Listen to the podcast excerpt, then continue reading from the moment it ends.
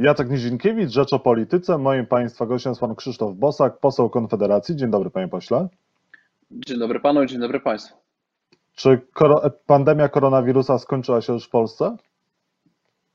No to jest, e, ja za każdym razem, kiedy ktoś e, stawia w ogóle problem pandemii, zwracam uwagę, że to jest kwalifikacja administracyjna.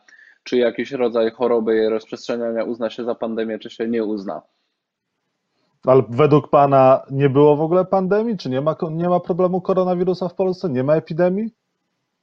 Jest problem koronawirusa w Polsce i jest też problem niewłaściwych reakcji rządu i e, całkowicie przeskalowanych reakcji na tę chorobę, które zastosowało nasze państwo i inne państwa na świecie. No to jakie powinny być w takim reakcji, razie reakcje i na czym polega ich błąd, błąd rządzących? No z pewnością nie powinniśmy robić tego, co zapowiadał e, wiceminister finansów Piotr Patkowski, czyli żadnego drugiego lockdownu, bo on wykończy polską gospodarkę. Ja mówiłem jako chyba pierwszy polityk, że w wyniku tych ograniczeń możemy mieć więcej e, ofiar e, samobójstw związanych z bankructwami, bo wiemy, że każdy kryzys zawsze wiąże się z liczbą wzrostu, wzrostem liczby samobójstw, niż z samą śmiertelnością wirusa. Kiedy to mówiłem, brzmiało to prowokacyjnie, natomiast w tej chwili z perspektywy czasu już widzimy, że to po prostu może być prawda. Druga sprawa, no to oczywiście te obostrzenia. Już jest narasta wśród personelu medycznego, wśród lekarzy krytycyzm wobec polityki forsowanej przez ministerstwo. Ja wsłuchując się w te głosy, które wychodzą ze środowiska medycznego, zgadzam się bardziej z tym, że należy koronawirusa traktować tak jak każde inne zagrożenie i po prostu nie, nie, nie, nie zakończy ten stan wyjątkowy w ochronie zdrowia bo ten stan wyjątkowy w ochronie zdrowia, dane najnowsze wskazują, że może powodować więcej szkody niż pożytku. Ograniczono ludziom pod pretekstem koronawirusa dostęp do normalnej ochrony zdrowia, e, a, e, a, a jakby skuteczność walki z, z, z, tą, z tą chorobą jest taka, jakby była także w przypadku innej polityki. No wszystko na to wskazuje. Także, także ten cały system kwarantan, tych szpitali jednoimiennych i tak dalej, no widać, że to wszystko być może w momencie, kiedy nie wiedzieliśmy, co to za zagrożenie, być może wtedy to, to mogło się wydawać racjonalne, natomiast teraz e, zgadzam się z tymi lekarzami, którzy mówią, żeby zacząć traktować koronawirusa i COVID-19 jak każdą inną chorobę i wrócić po prostu do normalnej pracy i normalnego funkcjonowania. Panie pośle, ale pan popiera stanowisko Janusza Korwina-Mikke, który ogłosił koniec pandemii w Polsce przy okazji goląc brodę? Y, ja wtedy akurat zajmowałem się kwestiami gospodarczymi. Dokładnie w tym samym czasie, w tym samym momencie w biurze byłem podczas narady z posłem Jakubem Kuleszą y, i naszymi, y, naszym personelem w sprawach gospodarczych. Rozmawialiśmy akurat w tym momencie o podatkach, rozmawialiśmy o tym, że chcemy przygotować spot w sprawie stanu polskiej gospodarki i szczerze powiedziawszy nie wiem dokładnie, co Janusz Korwin-Mikke w tym samym czasie w innym pokoju powiedział dziennikarzom, ścinając swoją brodę, więc nie będę tego komentował. No właśnie ogłosił koniec pandemii. No, zamilkł pan, nie dziwię się panu. Panie pośle, a proszę powiedzieć, czy Konfederacja poprze... Panie redaktorze, po, po, prostu już powiedziałem, że ta cała pandemia to jest kwalifikacja administracyjna robiona przez organizacje międzynarodowe.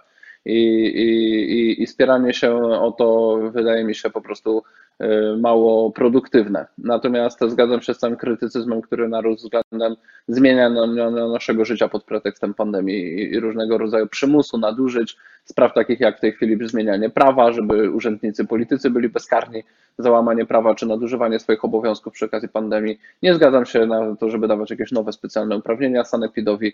Nie zgadzam się z przymusem, przymusem noszenia wszędzie maseczek. E, rozmawiają ze mną ludzie także z sektora ochrony zdrowia, którzy mówią, że po prostu jest to bez sensu, nie da się w tym normalnie funkcjonować.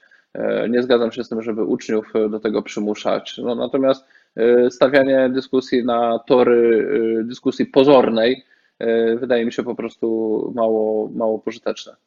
Czy Konfederacja poprze projekt ustawy Prawa i Sprawiedliwości o bezkarności urzędników w czasie pandemii w Polsce? No nie, no my ten projekt ostro zwalczamy. Zrobiliśmy w poniedziałek pod biurami poselskimi posłów PiS w całym kraju kluby Konfederacji przeprowadziły akcję wzywającą posłów do niegłosowania za tym, także jesteśmy e, pierwszymi i chyba najostrzejszymi krytykami tej ustawy. Jest to, jest to mhm. kuriozum e, stawiające cały system prawny e, pod znakiem zapytania, no bo dlaczego akurat ten jeden pretekst ma uchylać całe prawo i wszystkie obowiązki? No to przecież jest jakiś żart. No ale doszło teraz do sytuacji, w której Wojewódzki Sąd Administracyjny orzekł, że wydając e, zarządzenie premier Mateusz Morawiecki o wyborach kopertowych przekroczył uprawnienia i działał bez podstawy prawnej. A to o czym świadczy? I może w połączeniu z tą e, ustawą o bezkarności.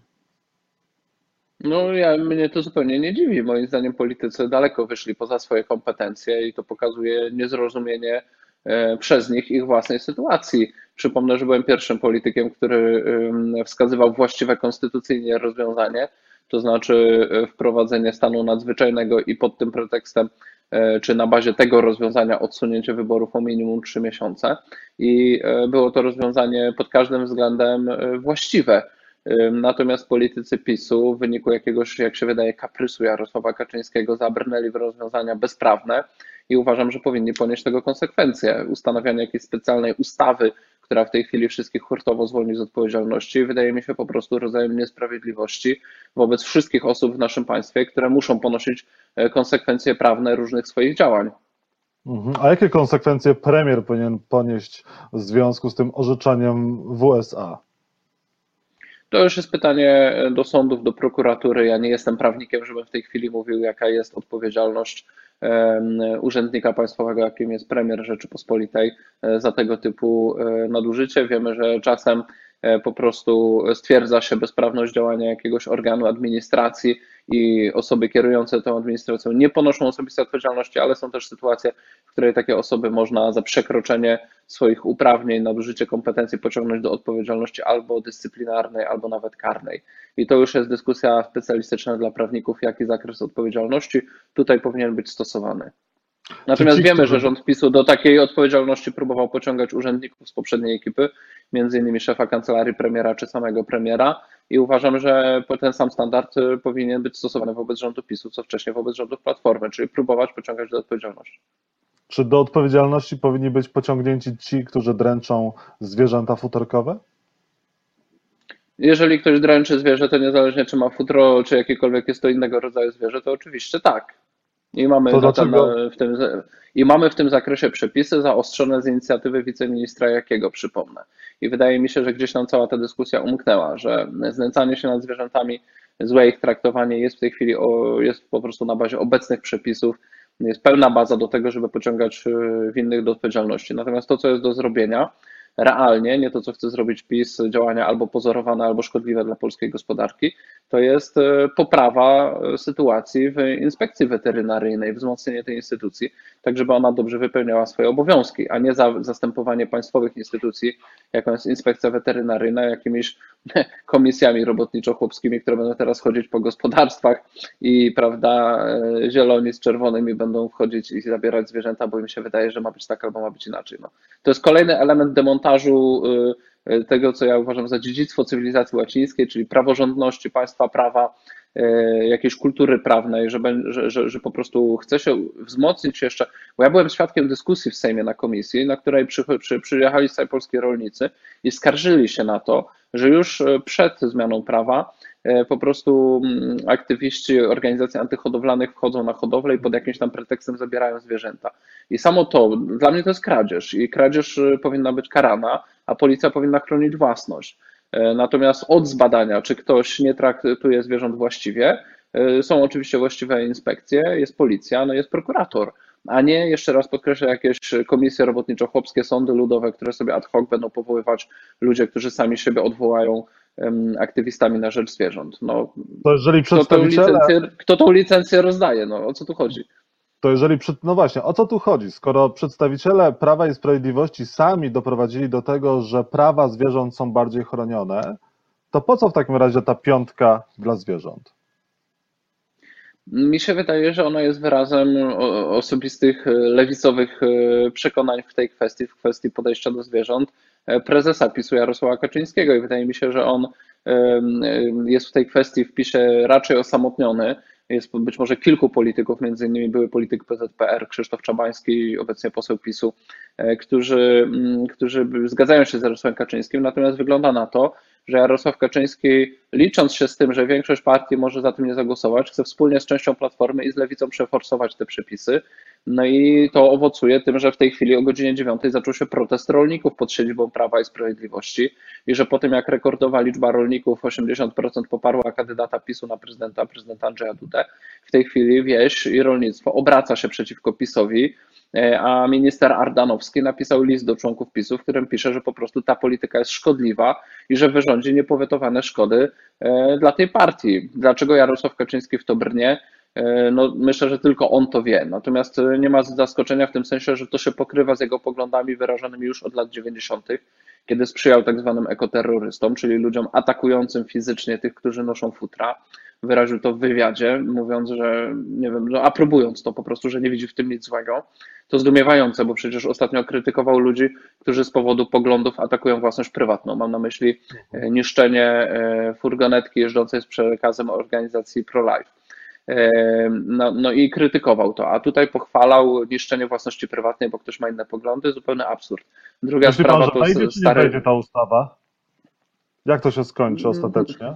Bo jest podział również. Bardzo, ba, bardzo, bardzo trudno jest, bardzo trudno jest, bardzo trudno jest powiedzieć, natomiast jeżeli, yy, powiedziałbym najkrócej, jeżeli zbuntuje się mniej posłów PiSu przeciwko tej ustawie niż liczebność klubu lewicy i lewicowych posłów w Platformie razem wzięta, to ta ustawa może przejść. I wydaje mi się, że takich skłonnych do buntu w PiSie jest mniej niż lewicy i części Platformy razem wziętych.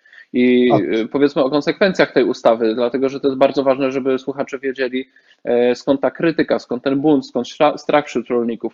E, zacznijmy od rzeczy najważniejszej. Ta ustawa doprowadzi do destabilizacji cen mięsa na rynku wewnętrznym, dlatego że ta ustawa wycina z eksportu znaczną część polskiego eksportu. To jest kilkadziesiąt procent polskiego eksportu w sektorze drobiu i w sektorze bydła.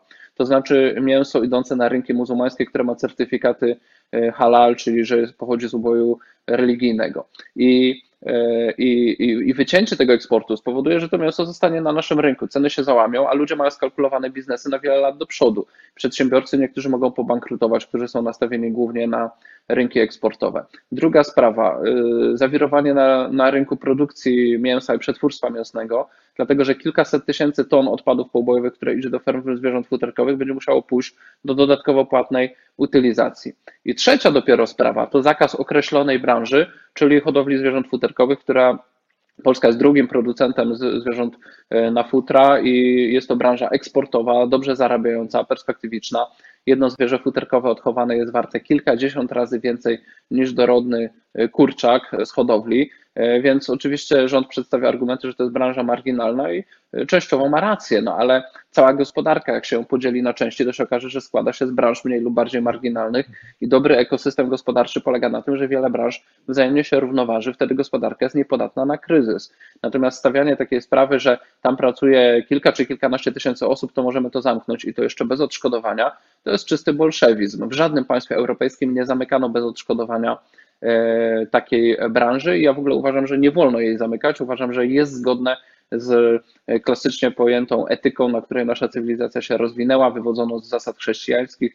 Jest zgodne hodowanie zwierząt na mięso, na futra, na skóry zwierząt użytkowych. Oczywiście wszystkie standardy muszą być przestrzegane, natomiast hodowle, które rząd w tej chwili chce zamknąć, e, przestrzegają standardów wydanych przez ten rząd, przez Ministerstwo Rolnictwa i Prawa Unijnego. Więc musimy, to jest musimy... No, naprawdę bardzo groźne. Musimy kończyć, a mam do Pana dwa pytania. Jeszcze proszę o krótkie, jednozdaniowe najlepiej odpowiedzi. Solidarna Polska buntuje się przeciwko tym zapisom, jak również przeciwko innym e, kwestiom, które są również na sztandarach e, Konfederacji. E, państwo czują oddech, Konfederacja czuje oddech Solidarnej Polski na plecach? Próbują Wam ten elektorat podebrać? Wydaje mi się, że Solidarna Polska ma taką strategię, żeby w ramach obozu rządzącego ustawiać się jako taka siła bardziej konserwatywna, bardziej ideowa. Natomiast jak na razie to o tym buncie to można mówić wyłącznie jako buncie potencjalnym, bo przypomnijmy, że przy okazji wyborów kopertowych żadnego buntu nie było. Miało się buntować środowiska e, Jarosława Gowina i zostało rozmontowane.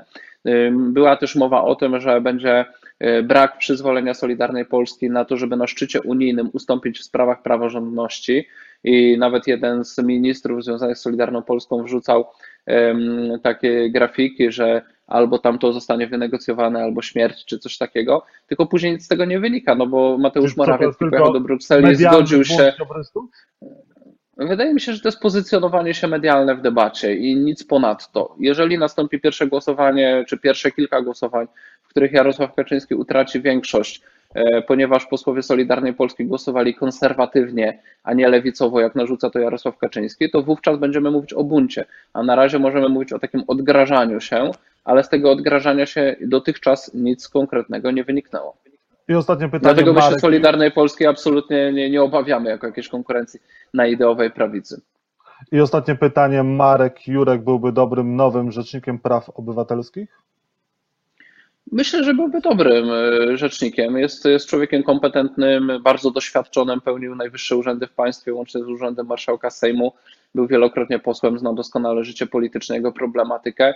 Jest też moim zdaniem człowiekiem wrażliwym mm, i mającym szacunek dla każdego człowieka, z którym rozmawia, i to są takie e, cechy wymagane. Jest, jest człowiekiem też moim zdaniem pracowitym.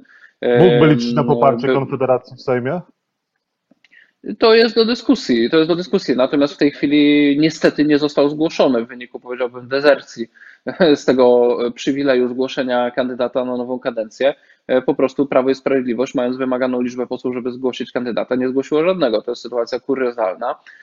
Oddano pole z dotychczasowej współpracowniczce Rzecznika Praw Obywatelskich, która okazała się jedyną kandydatką. My jako Konfederacja z pewnością zgłosilibyśmy swojego kandydata, natomiast niestety y, mieliśmy zbyt mało posłów, żeby zebrać wymagane podpisy. Staraliśmy się rozmawiać w tej sprawie między innymi z PSL-em. Niestety nie udało się wypracować wspólnego kandydata, natomiast jeżeli będzie taki poważny kandydat, człowiek gwarantujący e, właściwe podejście do praw obywatelskich, to na pewno jesteśmy gotowi do rozmowy. Krzysztof Bosak był Państwa i moim gościem. Bardzo dziękuję za rozmowę, Panie Pośle. Dziękuję bardzo, pozdrawiam serdecznie.